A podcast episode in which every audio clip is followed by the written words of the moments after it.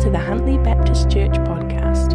We hope that this message can be an encouragement to you today. Please feel free to contact us at huntlybaptist at xtra.co.nz or visit us at huntlybaptist.com. So Jesus said in John 17, 18, As you sent me into the world, I have sent them into the world. I think one of the most uh, moving things in our time of running kids' camps at Narrows Park in the 2000s was the year that we set up a prayer wall. During the camp, we encouraged the kids to, to place small, anonymous little pieces of paper notes on the wall in a, in a small room that had been decorated for that purpose. And, and we promised to pray into their requests after camp. These are like 10 to 12, 13 year olds. And when camp was over and it was uh, time for the kids all to go, uh, we brought these prayers in and, and it nearly brought us to tears as we read them through. And uh, here's a sample of what they prayed, and they weren't named, but we just could pray for whoever that was. Uh, Lord, please help mum and dad to stop arguing and get along. Lord, help me with my nightmares. Please, God, bring my dad back home for Christmas.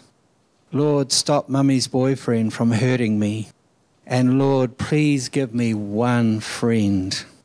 And these precious pieces of paper uh, brought more tears of joy than sadness. And that's the reward of disciple making.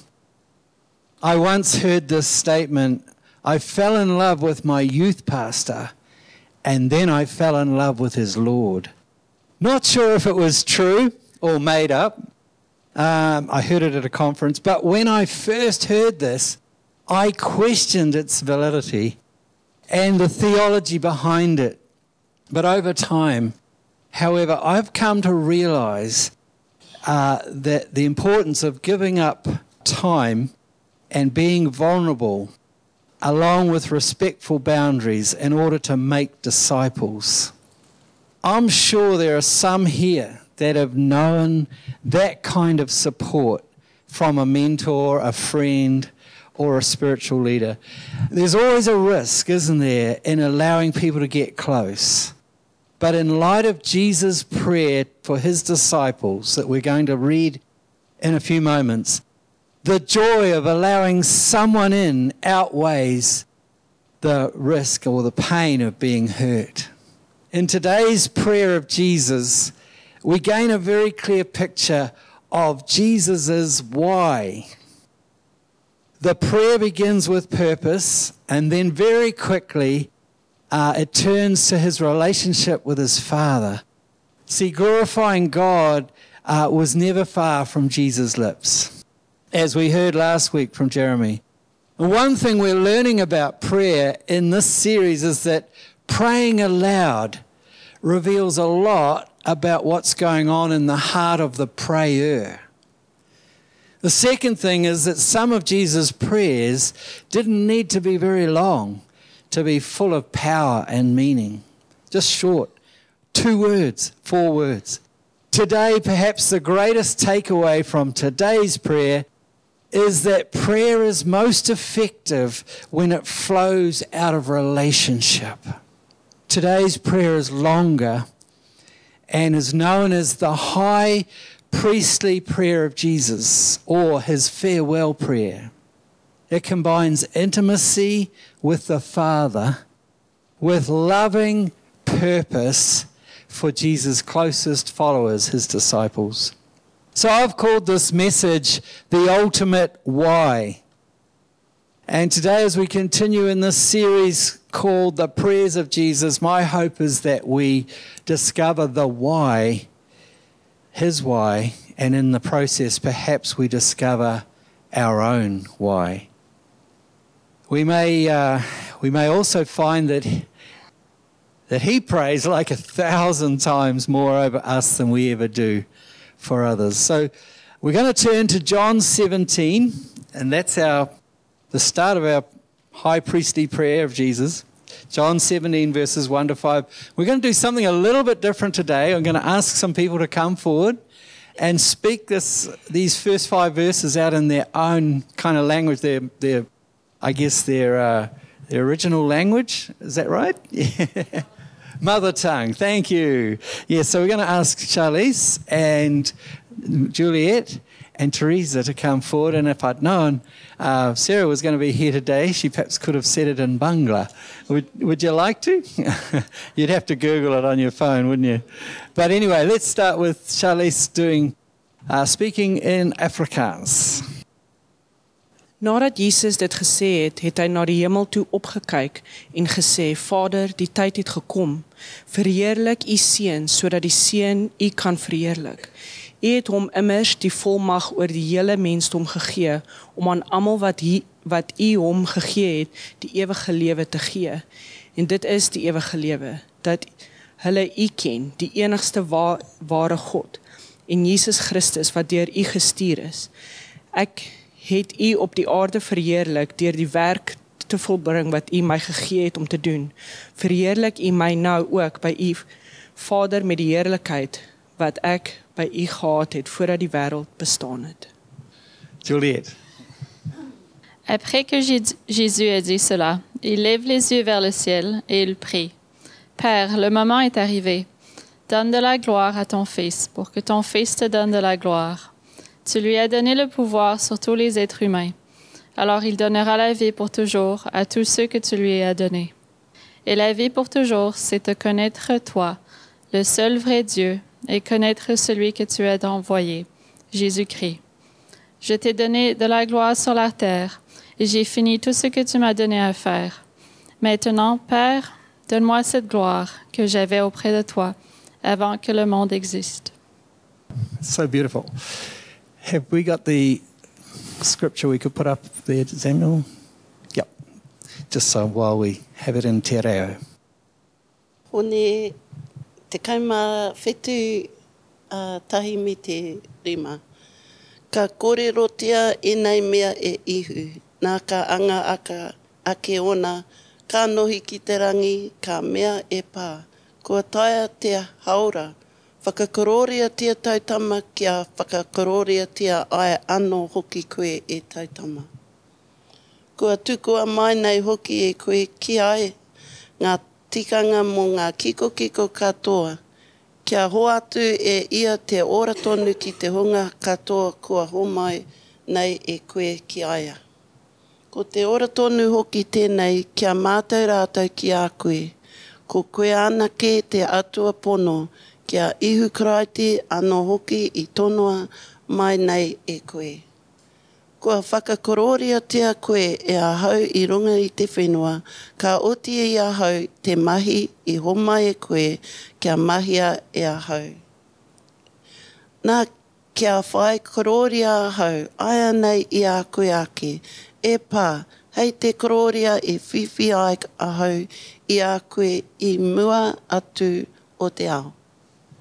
Wow, haven't we got a rich sense of language here this morning? Did you want to sing it, say it in Bangla? No, not really. Sorry about that. So let's uh, let's just go over what we, we've done in English. Jesus spoke these things, and lifting up his eyes to heaven, he said, Father, the hour has come. Glorify your Son, that the Son may glorify you. Even as you gave him authority over all flesh, that to all whom you have given them, him, he may give eternal life.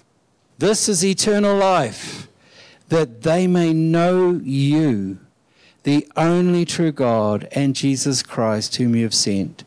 I glorified you on the earth, having accomplished the work which you have given me to do. Now, Father, glorify me together with yourself, with the glory which I had with you before the world was. Amen. In verse 3, Jesus said aloud, For our benefit and all of history, that having shown what the Father is like, he had accomplished his work. Jesus knew when to begin, when to dig deep and, and keep going, and he knew when it had finished. Jesus said, My Father is working until now, and I, I myself am working in John uh, 5, oh, sorry, 4, verse 34, sorry. He said, My food is to do the will of him who sent me and to accomplish his work. Right at the beginning of John, there, he's saying, My food is to do the work to accomplish the work. Then in John 5:17 Jesus says, "My Father is working until now, and I myself am working." He knows he's got to keep going. And finally in today's reading, he says, "I glorified brackets past tense my words you on earth. I have glorified you on earth having accomplished or completed the work which you have given me to do." So Jesus works. He works. He still works. He has a mandate. He has a, a, an end goal and he has a purpose. He knew when to start, when to keep going, and when to finish on earth. Do we know ours today? Jesus mentions the Father in all three statements we've just read.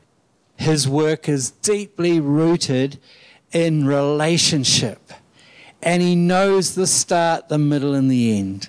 And you know, I've kind of had this um, personality that's always tried to nail stuff, um, but it's actually quite liberating that we only need to be faithful, not successful. We just need to be faithful, not successful. We need to be in close relationship with Jesus' Spirit within us to know our plan, to know where we're supposed to be, how we're tracking, and when it comes to an end. These key verses running through John's gospel, they tell us when, what, and how to serve God. But our spoiler alert, we've already put on the front of your bulletin, our key verse on the newsletter tells us why. Can we put that back up there, guys? That's the John 17, 18. That's it. As you have sent me into the world, I have sent them into the world. This is Jesus' why. We are his why. We, his disciples, are Jesus' why. And first it was just 12 guys. Then it included women. Then 500 who saw him resurrected. And now we're a team of 1.5 billion, maybe 2 billion, who call him Lord. That's a pretty big why. Amen? Amen. Jesus knew that if the religious leaders of the day around him didn't understand him, the world beyond Jerusalem would really struggle. He knew the only way to achieve this great why he came for was to leave behind on fire disciples schooled in the ministry school of hard knocks. These men and women would ultimately live, breathe, and die for this upside down kingdom of God that Jesus had lived out before their eyes. Modeling how to know God's will as he did was the only way that these ordinary guys and girls would become extraordinary. And only with supernatural power would they ever survive in a hostile world of persecution. Three years of close knit connection with the creator of the world had ruined these guys for the ordinary. But they still lacked power to overcome the world. That was yet to come. But this reading, before the cross, ahead of the cross, Jesus had to sort something else out first. And it was this citizenship issue. So have we got that verse, verse John 14? He prays to the Father, I have given them your word, and the world has hated them because they are not of the world, even as I am not of the world. Verse 15, I do not ask you to take them out of the world, but to keep them from the evil one. In verse 16, Jesus repeats pretty much what verse 14 says They are not of the world, even as I am not of the world. So Jesus is seeing, seeing in this saying here that you need to know where you're of. You are not of this world. You belong somewhere else where I am.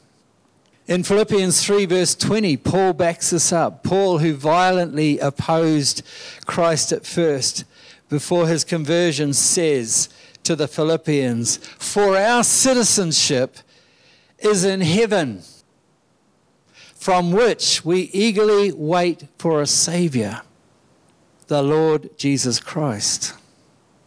Hey, wait a minute. Wait a minute. Isn't Jesus waiting for us to arrive? in his wonderful kingdom, which is our hope, our ultimate home? Yes, it's both. But in every generation, there needs to be a sense of urgency. Urgency to reach the lost who might miss out if we don't tell them. While we eagerly, we eagerly await the return of Christ. We wait for him by waiting on him. Did you catch that? We wait for him by waiting on him. We serve him. We wait on him. We bring others to him. And that is the sense of urgency we need in order to see him face to face one day. We know we're not there yet, but we're still to be in the world, not of the world, in it but not of it.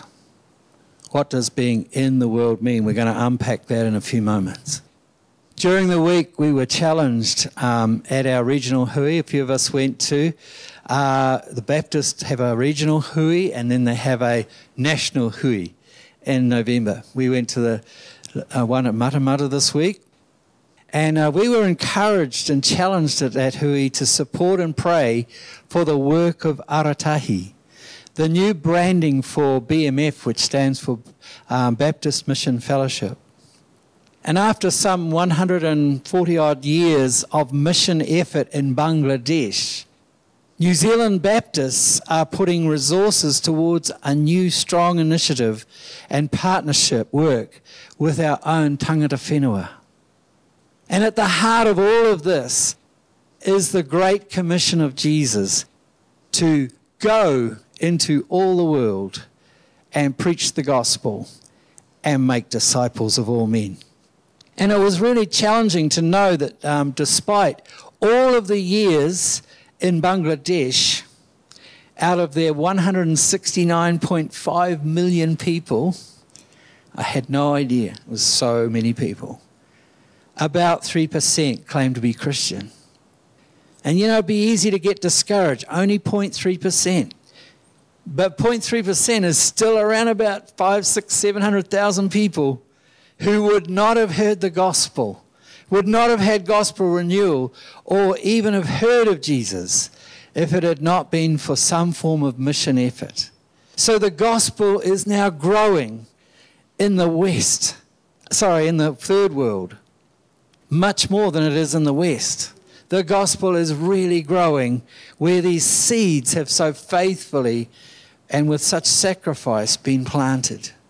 Jesus is still reaching the world through on fire disciples trained in the school of hard knocks, filled with his power. So, what does that look like here in Rāhui Pōkeka, Huntly, or your workplace this week? It means there's a few lists on the overhead here. Number one, it means no judgment in our workplace, no judgment. Leave that to God. Number two, pointing out how bad the world is does not win people over who are living under a different banner or value system. Just pointing to the negative. Number three, we need to live a better story. We need to have a better story. We need to, to tell a better story and encourage unity. Next one, we need to start God conversations that invoke others to really rethink the world's lies and consider change. And finally, number five, we need to be there for them, to listen to them, and to be there for them in their darkest hour, darkest moments, and offer to pray. I don't think I've ever had a non believer turn down prayer. Imagine having a prayer wall for adults at work. Maybe we should start it. we do. There's a prayer request and answer section down on the back wall. The fuel for the journey is still knowing the will of God as Jesus did. He just knew his Father's heart, he knew his Father's will. He knew when it started, he knew when to keep going in the middle, he knew when it was about to end here on earth. Brought about by prayer filled relationship. It's prayer filled relationship with Father God that is the fuel for the journey. That quiet place, getting away with God, waiting on Him, and waiting for Him. We are still Jesus' why. We are still the reason He came. He came that we might have life. Amen. He came to defeat the works of the enemy, but mostly He came that we might be sent out as He was sent out. As you send me into the world, I have also sent him, you, them into the world, is Jesus' own words. How do you, well, how did you feel? How did you feel not understanding the readings in another language this morning? What did you feel in that moment? Maybe that's how our unsaved friends feel around us. To them, church is just a whole new language. We've got to break it down. It's up to us to go into the world with a message. Others can understand. It has to be at the right level, the right moment, with the right spirit, with the right heart, with love and down to earth language. But the greatest word of all, the greatest word of all is actually our life who we are, just being with people and how we live. Jesus' prayer in John 17 was that we would reflect him as we seek to make disciples, just as he reflects the Father. All praise to our wonderful Saviour for still being a disciple maker and for choosing us as his ultimate why. Amen. Amen. Father, I thank you. You've planned and purposed every move for us. You've, your will for us is, is good. Your plans are great, but we sometimes run, run the other direction, like old Jonah. So, Lord, we just pray we would come to that place again where we just want to be Jesus to those around us. Tell of your works. Tell the story, your story, in us in a language that can be understood. We just pray we'd make disciples by just who we are. And we would just show your love to the needy and those who are open. We pray for open hearts, Lord. We pray opening openings in our community. We pray for for a, a direction um, towards you, and that the society would not just make more and more rules that lead us away from you. Lord, we pray for humble hearts have known tragedy that would be open to you. And we just pray, Lord, that you would uh, not allow bad things to create bitterness in people's hearts. We just pray that we'd have the authority and the, and the um, courage, Lord, to speak up when it matters. Help us in all of this, Lord, and we just pray, Lord, today for salvation over our town. In Jesus' name, amen. Thanks for listening